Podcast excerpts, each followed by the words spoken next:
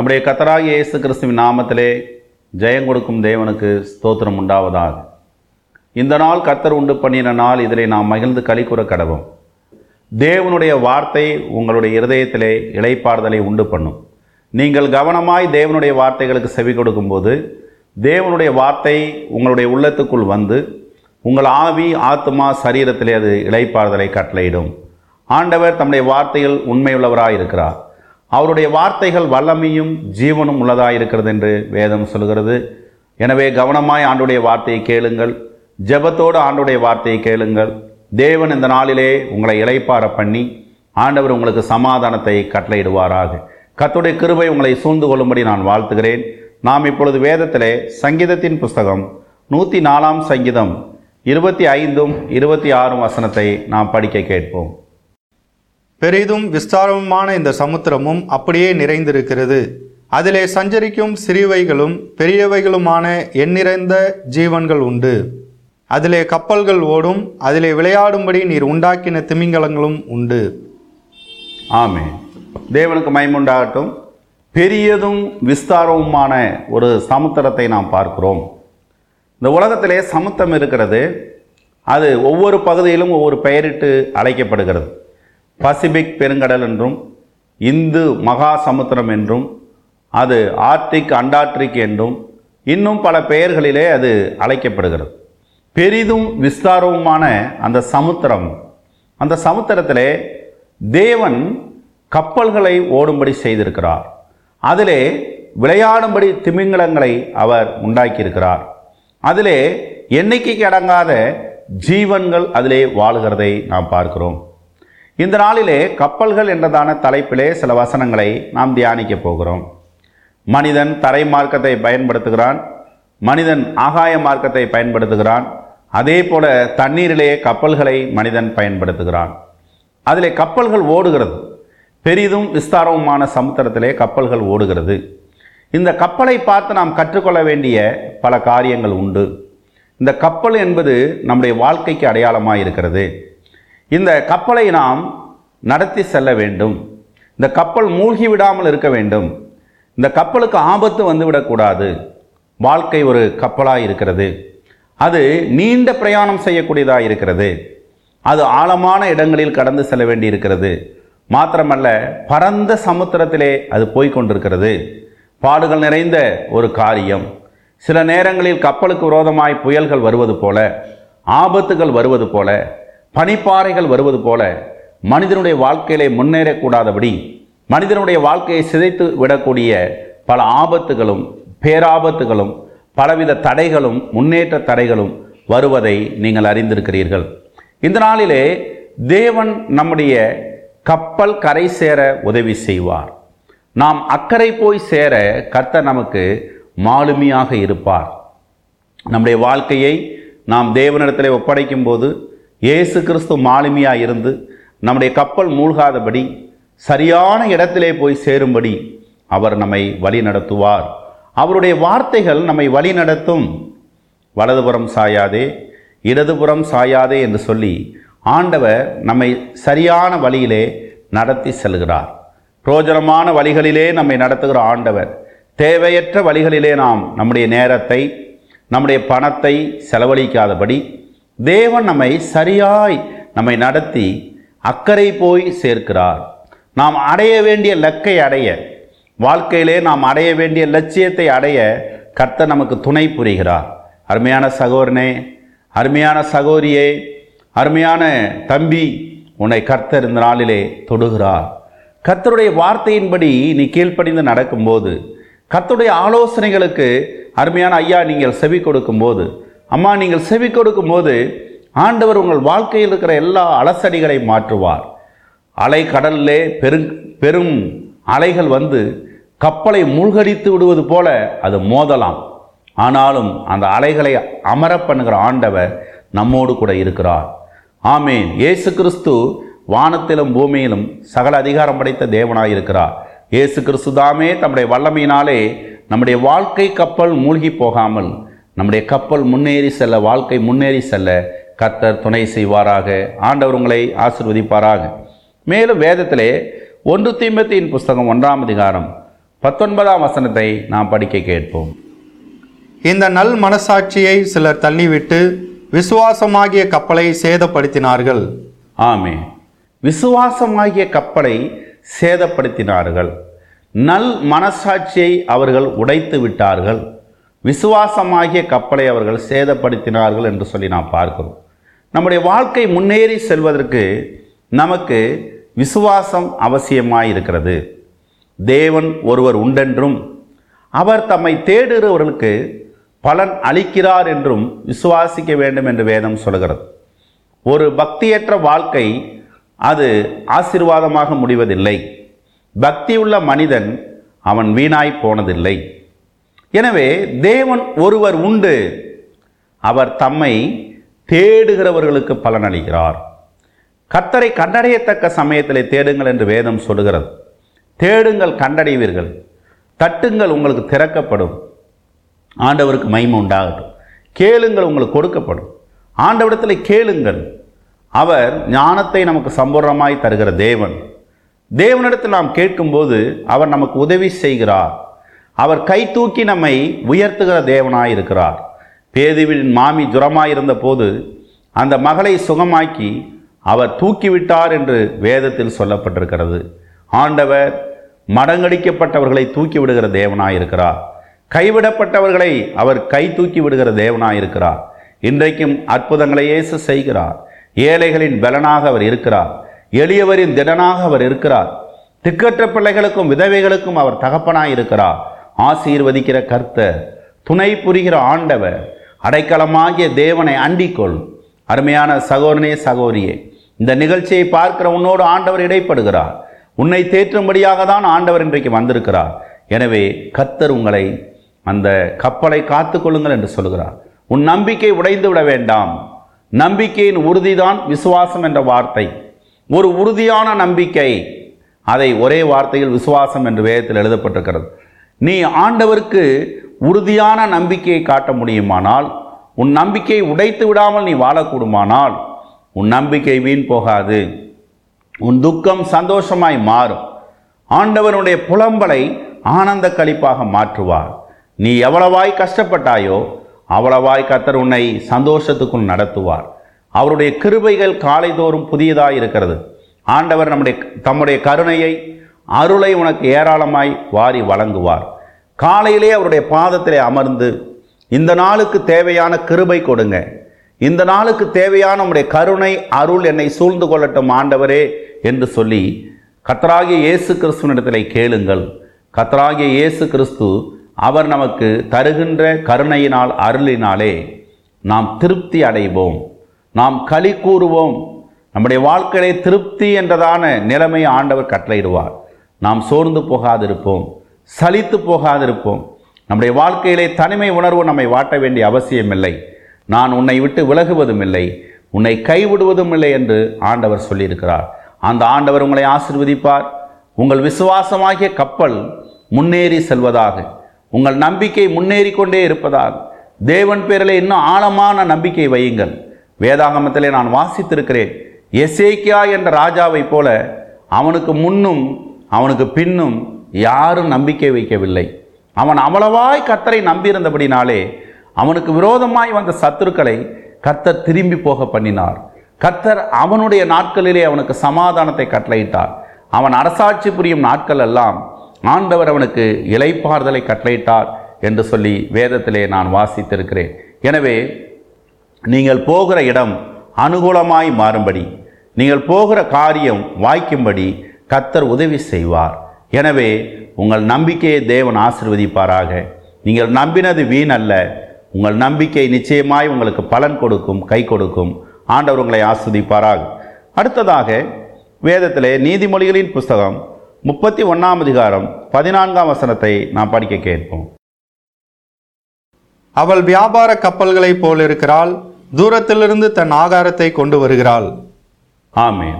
ஆண்டவருக்கு மைமுண்டாகட்டும் அவள் வியாபார கப்பலைப் போல் இருக்கிறாள். ஒரு பெண்மணியை குறித்து குணசாலியான பெண்ணை குறித்து வேதத்தில் இப்படியாக எழுதப்பட்டிருக்கிறது. இந்த நாளிலே தேவன் உங்களோடு பேசுகிறார். அருமையான சகோதரியே அருமையான அம்மா உன்னோடு கத்தர் பேசுகிறார். குடும்பத்தினுடைய முதுகெலும்பாக இருப்பது நீங்கள் அல்லவா? ஒரு குடும்பம் கட்டப்படுவது உங்களால் அல்லவா? ஆண்டவருக்கு மயம் உண்டாகட்டும்.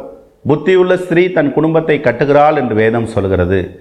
புத்தியுள்ள ஸ்திரீ தன் வீட்டை கட்டுகிறாள் என்று வேதம் சொல்கிறது குணசாலியான ஸ்திரீயை கண்டுபிடிப்பவன் யார்? அவளுடைய விலை முத்துக்களை பார்க்கணும் விலையேற பெற்றது என்று வேதம் சொல்கிறது ஆண்டவருக்கு மயம் உண்டாகட்டும். எனவே அவள் வியாபார கப்பலை போல் இருக்கிறாள். பலவித ஆசீர்வாதங்களை குடும்பத்துக்கு கொடுப்பது பெண்களாக இருக்கிறார்கள்.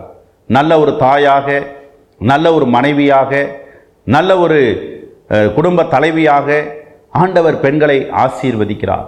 அநேக பெண்கள் இன்றைக்கு குடும்பத்திலே பொறுப்புள்ளவர்களாக இருக்கிற அப்படின்னாலே தங்களுடைய கணவனுக்கு அவர்கள் துணையாக இருக்கிறார்கள். அவர்கள் தங்களுடைய குடும்ப காரியங்களை கவனமாய் பார்க்கிறார்கள். அவர்கள் அதிகாலையில் எழுந்து தங்களுடைய கடமைகளை செய்கிறார்கள் என்றும் கணவனுடைய நம்பிக்கைக்கு அவர்கள் பாத்திரவான்களாக இருக்கிறார்கள். பிள்ளைகளை அவர்கள் நன்றாய் போஷிக்கிறார்கள். ஏழைகளுக்கு அவர்கள் உதவி செய்கிறார்கள் என்றும் அந்த குணசாலியான ஸ்திரியை குறித்து நீதிமொழிகள் முப்பத்தி ஒன்றாம் அதிகாரத்திலே அநேக காரியங்கள் எழுதப்பட்டிருக்கிறது. நல்ல மனைவியை பெற்ற ஒரு புருஷன் பாக்கியவனாக இருக்கிறான். நல்ல தாயை பெற்ற பிள்ளைகள் அவர்கள் பாக்கியசாலிகளாக இருக்கிறார்கள். இந்த உலகத்திலே விலையேற பெற்ற ஒரு ஆசீர்வாதம் அதுவாக காணப்படுகிறது. வியாபார கப்பலை போல் இருக்கிறாள். அவளிடத்திலிருந்து பலவித ஆசீர்வாதங்கள் வருகிறது. அவள் சுறுசுறுப்பாக இருக்கிறாள். சோம்பேறியாய் இருப்பதில்லை என்று சொல்லி எழுதப்பட்டிருக்கிறது. இந்த நாளிலே அருமையான சகோதரி கத்தர் உன்னோடு பேசுகிறார். நீ உன்னுடைய குடும்பத்துக்கு ஆசீர்வாதமாக இருக்கிறாயா? அல்லது உன்னுடைய குடும்பத்துக்கு நீ வேதனையாக இருக்கிறாயா? உன்னுடைய பிள்ளைகளுக்கு நீ நல்ல மாதிரியாக இருக்கிறாயா? உன் கணவனுக்கு கணவனுக்குரிய கடமைகளை நீ சரியாய் செய்கிறாயா? உன் பிள்ளைகளுக்குரிய கடமைகளை நீ சரியாய் செய்கிறாயா? உன்னுடைய குடும்பத்தினுடைய வளர்ச்சிக்காக நீ என்ன பாடுபடுகிறாய்? இந்த குடும்பம் உன்னை நம்பி இருக்கிறது அல்லவா? எனவே கர்த்தர் இன்றைக்கு உங்களோடு கூட பேசுகிறார். எனவே ஒரு கப்பலை போல ஆசீர்வாதம் மிகுந்த ஒரு பாத்திரமாக இந்த குடும்பத்தை நடத்தி செல்கிற ஒரு தலைவியாக நீ இருக்கும்படி கத்தர் உன்னை இன்றைக்கு அழைக்கிறார். ஆண்டவர் உன்னை ஆசீர்வதிக்கிறார். ஆண்டவர் உனக்கு கிருபைகளை தருவார். ஆண்டவர் உனக்கு பல திறமைகளை தருவார். ஆண்டவரிடத்தில் கேளுங்கள். ஒருவேளை ஞானத்தில் நாம் குறைவுள்ளவர்களாக இருந்தால் சம்பூரணமாய் கொடுக்கிற தேவன். ஒருவனை கடிந்து கொள்ளாத தேவன் என்று வேதம் சொல்கிறது. ஒருவேளை உங்களுடைய வேலைகளில் நீங்கள் நீங்கள் அசதியாக இருந்திருக்கலாம். கவனக்குறைவாக இருந்திருக்கலாம். இன்றைக்கு ஆண்டவர் உங்களை தேற்றுகிறார். ஆண்டவர் இன்றைக்கு உங்களுக்கு திறமைகளை கூட்டி தருவேன் என்று சொல்கிறார். ஆண்டவர் இனி உன் காரியங்களை நான் ஆசிர்வதிப்பேன் என்று சொல்கிறார். நீங்கள் கையிட்டு செய்யும் எல்லாவற்றையும் தேவன் ஆசிர்வதிப்பார். குணசாலியான ஸ்திரீ அவள் பயிரிடுகிறாள் அவள் நூல் நூற்கிறாள் நெசவு செய்கிறாள் என்று சொல்லி வேதத்தில் எழுதப்பட்டிருக்கிறது. எனவே இந்த நாளிலே நீங்கள் உங்கள் கடமத்துக்கு குடும்பத்துக்குரிய கடமைகளை செய்யுங்கள். உங்கள் கையின் பிரயாசங்களை தேவன் ஆசிர்வதிப்பார். இதுவரை நீங்கள் ஒரு தொழிலை செய்யாதிருந்தால் கர்த்தரை நம்பி ஒரு தொழிலை தொடங்குங்கள் ஒரு குடிசை தொழிலை ஆரம்பியுங்கள். உங்கள் குடும்பத்துக்கு தேவையான வருமானத்தை உண்டு பண்ண உங்கள் கணவனோடு அல்லது உங்கள் பிள்ளைகளோடு நீங்கள் உதவியாக இருங்கள். அதற்காகவே கர்த்தர் உங்களோடு இன்றைக்கு பேசுகிறார். எனவே ஆண்டவர் உங்களை ஆசீர்வதிக்கிறார். ஆண்டவர் இன்னும் ஆசீர்வதிப்பார். இதுவரை ஆசீர்வதித்தவர் இன்னமும் ஆசீர்வதிப்பார். கர்த்தர் உங்களை ஆஸ்வதிப்பாராக. அடுத்ததாக வேதத்திலே ரெண்டு நாளாகமத்தின் புஸ்தகம் முப்பதாம் அதிகாரம் இருபதாம் அதிகாரம் முப்பத்தி ஏழாம் வசனத்தை நாம் படிக்க கேட்போம். மரேசா ஊரானாகிய தொதாவானின் குமாரனான எலியேசர் யோசபாத்துக்கு விரோதமாக தீர்த்த தீர்க்க தரிசனம் சொல்லி நீர் அகஸ்தியாவோடே கூடி கொண்டபடினால் கர்த்தர் உம்முடைய கிரியைகளை முறிந்து போட்டார் என்றான். அந்த கப்பல்கள் உடைந்து போயிற்று அவர்கள் தர்சீசுக்கு போகக்கூடாமற் போயிற்று. ஆமே உத்தமனுக்கு கத்த துணை. நாம் நல்லவர்களோடு சேர வேண்டும். நல்ல நட்பு நமக்கு இருக்க வேண்டும். தீய நட்பு அது கேடாய் முடியும் என்று சொல்லியிருக்கிறார்கள். பெரியவர்கள் சொல்லியிருக்கிறார்கள். தீய நட்பு சரியில்லாத மனுஷனோடு நமக்கு கூட்டு நட்பு இருக்கக்கூடாது. ஒன்றாம் சங்கீதத்திலே துன்மார்க்கருடைய ஆலோசனையின்படி நடவாதே. பாவிகளுடைய வழியில் நில்லாதே. பரியாசக்காரர் உட்காரும் இடத்தில் உட்காராதே என்று சொல்லி நமக்கு ஆலோசனை கொடுக்கப்பட்டிருக்கிறது. எனவே ஒரு தவறான நட்பை யோசபாத் என்ற ராஜா ஏற்படுத்தி கொண்டான். அந்த அமர்சியா என்றதான ராஜாவோடு சேர்ந்து அவன் ஒரு கப்பலை செய்தான் என்று சொல்லி பார்க்கிறோம். அந்த காரியத்திலே கத்தருக்கு பிரியமில்லை. எனவே அவனுடைய கிரியைகளை கத்தர் முறித்து போட்டார். அந்த கப்பல் உடைந்து போயிற்று என்று சொல்லி பார்க்கிறோம். இன்றைக்கு வாழ்க்கையிலே நஷ்டமடைந்தவர்கள் எத்தனை பேர்? வாழ்க்கையிலே பல வியாபாரங்களை தொடங்கி நஷ்டமடைந்தவர்கள் எத்தனை பேர்? வீட்டை கட்ட ஆரம்பித்து முடிக்க முடியாமல் போனவர்கள் எத்தனை பேர்? எத்தனை தொழில்களை தொடங்கி பாதியிலே விட்டுவிட்டார்கள்? எத்தனை காரியங்களை ஆரம்பித்து அவர்கள் விட்டு விட்டார்கள் இதையெல்லாம் பார்க்கும்போது மிகவும் வேதனையாக இருக்கிறது காரணம் என்ன? உன்னுடைய பார்ட்னர்ஷிப் சரியில்லை. நீ கூட்டு சேர்ந்த ஆள் சரியில்லை. நீங்கள் கத்தரை ஒரு கூட்டாக சேர்த்து கொள்ளுங்கள். கத்தரை உங்களுடைய பார்ட்னராக வைத்துக் கொள்ளுங்கள். நல்லவர்களை உங்கள் பார்ட்னராக வைத்துக் கொள்ளுங்கள். நல்லவர்களோடு நட்பு வைத்துக் கொள்ளுங்கள். அந்த கிரியைகளை தேவன் ஆசிர்வதிப்பார். சில தேவையில்லாத நட்பு தவறான நோக்கத்துக்கான ஒரு வியாபாரத்தை தேவன் தடை செய்கிறார். ஆண்டவருக்கு ஸ்தோத்திரம்.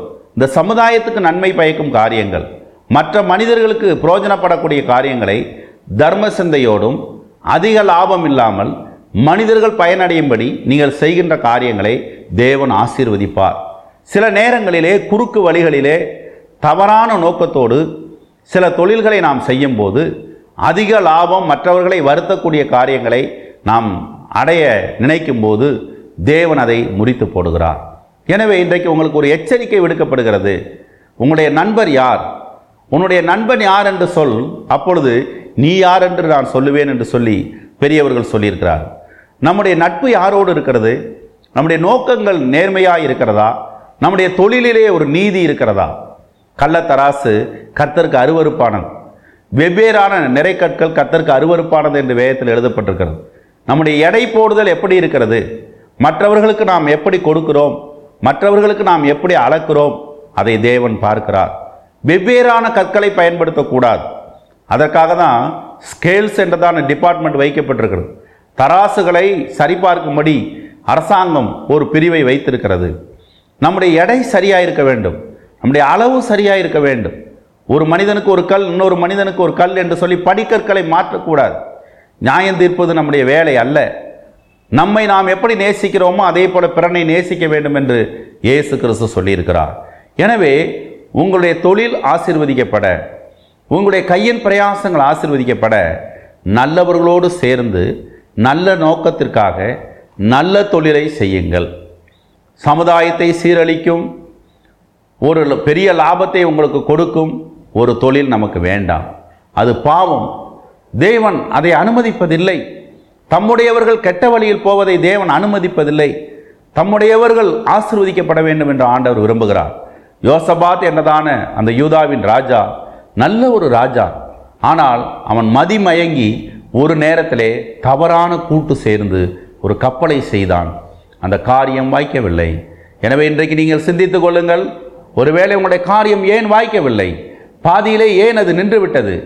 ஏன் அந்த காரியம் நடக்கவில்லை என்றால் நீங்கள் ஏதோ ஒரு பார்ட்னரை விலக்கிக் கொள்ள வேண்டியது அவசியமாக இருக்கிறது ஆண்டவர் உங்கள் ஆத்மாவை நேசிக்கிறார். இந்த உலகத்தில் மாத்திரமல்ல உங்களுடைய ஆத்மா ஈடேற வேண்டும் என்று ஆண்டவர் விரும்புகிறார். உங்கள் ஆத்மா நஷ்டப்பட்டு போகக்கூடாது. ஆண்டவர் இம்மையிலும் மறுமையிலும் நம்மை ஆசிர்வதிக்கிற ஆண்டவர். இம்மைக்காக மாத்திர இயேசு கிறிஸ்துவை நீங்கள் தேவனாய் ஏற்றுக்கொள்ளாதபடி மறுமை ஒன்று உண்டு. அந்த மறுமைக்கு கத்த நம்மை ஆயத்தப்படுத்துகிறார் நம்மை தகுதிப்படுத்துகிறார். அவர் எவனிடத்தில் அன்பு கூறுகிறாரோ அந்த மனிதனை சிச்சிக்கிறார். யார் யாரை தேவன் வெறுத்து விடுகிறார்களோ அவரை கைவிட்டு விடுகிறார். எனவே தேவனுடைய அன்புக்குள் உங்களை காத்துக்கொள்ளுங்கள் தேவன் உங்களை நேசிக்கட்டும். தேவன் உங்கள் பேரில் பிரியமாக இருக்கட்டும். அவர் உங்களை நேசிக்கிறபடினாலே கொஞ்ச காலம் உங்களை பாட அனுபவிக்கவும் கொஞ்சம் நஷ்டம் அடையவும் ஆண்டவர் விட்டிருக்கிறார். இமைப்பொழுது கைவிட்டேன். ஆனால் உருக்கமான இரக்கங்களினால் நான் உன்னை சேர்த்து கொள்கிறேன் என்று ஆண்டவர் சொல்லுகிறார். அவர் இமை பொழுதுதான் உங்களை கைவிட்டிருக்கிறார். உருக்கமான இரக்கங்கள் ஏராளமாய் பெருகி வருகிறது. ஆண்டவர் உங்கள் வாழ்க்கையை ஆசிர்வதிப்பாராக. கத்தர் உங்களை ஆசிர்வதிப்பாராக. அடுத்ததாக யோனாவின் புஸ்தகம் ஒன்றாம் அதிகாரம் நாலாம் வசனத்தை படிக்க கேட்போம். கத்தர் சமுத்திரத்தின் மேல் பெருங்காற்றை வரவிட்டார். அதனால் கடலிலே கப்பல் உடையும் என்று நினைக்கத்தக்க பெரிய கொந்தளிப்பு உண்டாயிற்று. ஆமே. இங்கு யோனாவின் புஸ்தகத்திலே கப்பல் உடையத்தக்கதாக ஒரு பெரிய புயல் வந்தது என்று சொல்லி நான் பார்க்கிறோம். கப்பல் உடையவில்லை. கப்பல் முன்னேறக்கூடாதபடி கப்பலில் இருக்கிறவர்கள் சிந்திக்கத்தக்கதாக பயப்படத்தக்கதாக ஒரு காரியம் நடந்தது. கீழ்ப்படியாத யோனா என்ற தீர்க்கதரிசி அந்த கப்பலிலே இருந்தபடினாலே ஆண்டவர் அவனை இறக்கிவிடும்படி தாம் விரும்புகின்றதான நினைவே பட்டணத்துக்கு அவன் செல்ல வேண்டும். நினைவே பட்டணத்திலே ஊழியத்தை அவன் நிறைவேற்ற வேண்டும் என்று ஆண்டவர் விரும்பினார். ஆனால் அந்த யோனா அவன் தர்சீஸுக்கு கப்பல் ஏறினான் என்று பார்க்கிறோம். தவறான ஒரு மனிதன் நம்முடைய வாழ்க்கையில் வருவாரானால் தவறான ஒரு மனுஷி நம்முடைய வாழ்க்கையில் வந்தால் நம்முடைய கப்பலுக்கு போராட்டம் ஏற்படும். நம்முடைய குடும்பத்தில் போராட்டம் ஏற்படும். ஆண்டவருக்கு ஸ்தோத்திரம். யோனா கீழ்ப்படியாத ஒரு தீர்க்கதரிசி அவன் திருட்டளவாய் அவன் போனான். கப்பலின் அடித்தளத்தில் யோனா போய் படுத்துக்கொண்டான் ஆனாலும் கர்த்தர் அவன் மறைந்திருப்பதை வெளியாக்கினார். வெளியரங்கமாகாத ரகசியம் இல்லை. வெளியரங்கமாகாத மறைப்பொருள் இல்லை என்று வேதத்தில் எழுதப்பட்டிருக்கிறது. கர்த்துடைய கண்களுக்கு எல்லாம் தெரியும். கர்த்துடைய பார்வைக்கு தப்பி ஒரு இடத்துக்கும் நாம் ஓட முடியாது. எனவே யோனா ஒரு குற்றவாளி யோனா ஒரு கீழ்ப்படியாதவன் என்பதை கப்பலில் இருக்கிற எல்லோரும் அறிந்து கொண்டார்கள். யோனா சொன்னான் என்னை தூக்கி கடலில் போடுங்கள். என்னால் தான் இந்த கொந்தளிப்பு வந்திருக்கிறது என்று தெரியும் என்று சொல்லி அவன் சொன்னான். அவன் அந்த நேரத்திலும் மனம் திரும்பி ஆண்டவரை தேடவில்லை. ஆனால் யோனாவை மூழ்கடிப்பது ஆண்டவுடைய சித்தம் அல்ல யோனாவை ஒரு பெரிய மீன் விழுங்கும்படி செய்து தாம் விரும்புகின்ற நினைவேவுக்கு அந்த மீனின் வயிற்றிலேயே யோனாவை கொண்டு சென்று மீனானது கரையிலே யோனாவை கக்கினது என்று வேதம் சொல்கிறது. மூன்று நாள் அளவும் யோனா மீனின் வயிற்றிலே இருந்தான். மனம் திரும்பினான் ஜெபித்தான். கர்த்தர் அவனை மன்னித்தார். இந்த யோனா தீர்க்கதரிசியின் அடையாளம் இயேசு கிறிஸ்து பூமியிலே மூன்று நாள் பூமியின் இருதயத்திலே மூன்று நாள் இருந்ததற்கு ஒரு முன்னோட்டமாக இருக்கிறது ஆண்டவருக்கு ஸ்தோத்திரம் உண்டாகட்டும். எனவே யோனாவுடைய காரியத்திலே அவன் கீழ்ப்படியாமல் நடந்தது போல நம்முடைய குடும்பத்தில் நாம் கீழ்ப்படியாமல் இருக்க வேண்டாம். நம்முடைய குடும்பத்துக்கு ஒரு அலசடி ஏற்பட வேண்டாம். நம்முடைய குடும்பமாகிய கப்பலுக்கு ஒரு போராட்டம் வர வேண்டாம். மனம் திரும்புங்கள். தேவன் உங்களை எதை செய்ய சொன்னார்? தேவ சித்தமில்லாத காரியத்தை செய்யாதிருங்கள். தேவன் போக சொன்ன இடத்திற்கு போகாமல் தேவன் போ போக வேண்டாம் என்று சொன்ன இடத்துக்கு நீங்கள் போவீர்களானால் உங்களுடைய குடும்பம் அது கப்பல் ஆடுவது போல ஆடக்கூடியதாக இருக்கும் எனவே இன்றைக்கு மனம் திரும்புங்கள் சகோதரனே. சகோதரியே இன்றைக்கு மனம் திரும்புங்கள். நீங்கள் போகும் இடம் சரிதானா? கர்த்தர் போக சொன்னாரா? நீங்கள் ஏன் அங்கு சென்றீர்கள். மனம் திரும்பினால் ஆண்டவர் உங்களுடைய கப்பலை நிலைப்படுத்துவார். உங்கள் கப்பல் கவிழ்ந்து போகாமல் இருக்கும். மூழ்க மூழ்கடிக்கப்படாமல் இருக்கும். கர்த்தர் உங்களை ஆசிர்வதிப்பாராக. மேலும் ஒன்று ராஜாக்களின் புஸ்தகம் பத்தாம் அதிகாரம் இருபத்தி ரெண்டாம் வசனத்தை நாம் வாசிக்க கேட்போம். ராஜாவுக்கு சமுத்திரத்திலே ஈராமின் கப்பல்களோடே கூட தர்ஷீஷின் கப்பல்களும் இருந்தது. தர்ஷீஷின் கப்பல்கள் மூன்று வருஷத்துக்கு ஒரு தரம் பொன்னையும் வெள்ளியையும் யானை தந்தங்களையும் குரங்குகளையும் மயில்களையும் கொண்டு வரும். ஆண்டவருக்கு மயிமை உண்டாகட்டும். சாலமோன் ராஜா கர்த்தடத்திலே ஞானத்தை கேட்டான். சாலமோன் ராஜாவுக்கு கர்த்தர் ஞானத்தோடு கூட ஐஸ்வர்யத்தையும் திரளான மனோவிருத்தியும் தந்தார் என்று வேதம் சொல்கிறது. அந்த சாலமோன் ராஜாவுக்கு மூன்று வருஷத்துக்கு ஒரு முறை பொன்னும் யானை தந்தங்களும் மற்றும் மயில்களும் குரங்குகளுமாக அவர்களுக்கு தேவையான காரியங்கள் எல்லாம் கொண்டு வந்தது என்று சொல்லி பார்க்கிறோம். எனவே ஆண்டவர் உங்களுக்கு ஆசீர்வாதங்களை தருவார். தாம் நேசிக்கிற பிள்ளைகளுக்கு கத்தர் ஆசீர்வாதங்களை தருகிறார். கத்தருடைய ஆசீர்வாதமே ஐஸ்வர்யத்தை தரும். அதோடு அவர் வேதனையை கூட்ட மாட்டார்.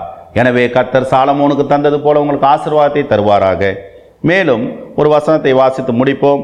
யாக்கோப்பின் புஸ்தகம் மூணாம் அதிகாரம் நாலாம் வசனத்தை நாம் வாசிக்க கேட்போம். கப்பல்களையும் பாருங்கள் அவைகள் மகா பெரியவைகளாயிருந்தாலும் கடும் காற்றுகளால் அடிபட்டாலும் அவைகளை நடத்துகிறவன் போகும்படி யோசிக்கும் இடம் எதுவோ அவ்விடத்துக்கு நேராக மிகவும் சிறிதான சுக்கானாலே திருப்பப்படும். ஆமே இறுதியாக நாம் பார்க்கிறோம் கப்பல்களை பாருங்கள் என்று ஆண்டவர் சொல்கிறார். அது மிகப்பெரிய கப்பலாக இருந்தாலும் அது எங்கு செல்ல வேண்டும் என்பதை தீர்மானிப்பது கப்பலின் பின்பகுதியில் இருக்கக்கூடிய சுக்கான் என்றதான திருப்பக்கூடிய கருவி. உங்கள் வாழ்க்கை எங்கு செல்ல வேண்டும்? உங்கள் வாழ்க்கை சரியாய் செல்வதற்கு உங்களுடைய நாவு தான் அந்த சுக்கானாக இருக்கிறது. நம்முடைய நாவு நம்முடைய வாழ்க்கையை திசை திருப்பிவிடும். எனவே நாவை பயன்படுத்துவதில் நாம் ஜாக்கிரதையாக இருக்க வேண்டும். நல்ல காரியங்களை பேச வேண்டும். மற்றவர்களை உற்சாகப்படுத்தும் காரியங்களை பேச வேண்டும்.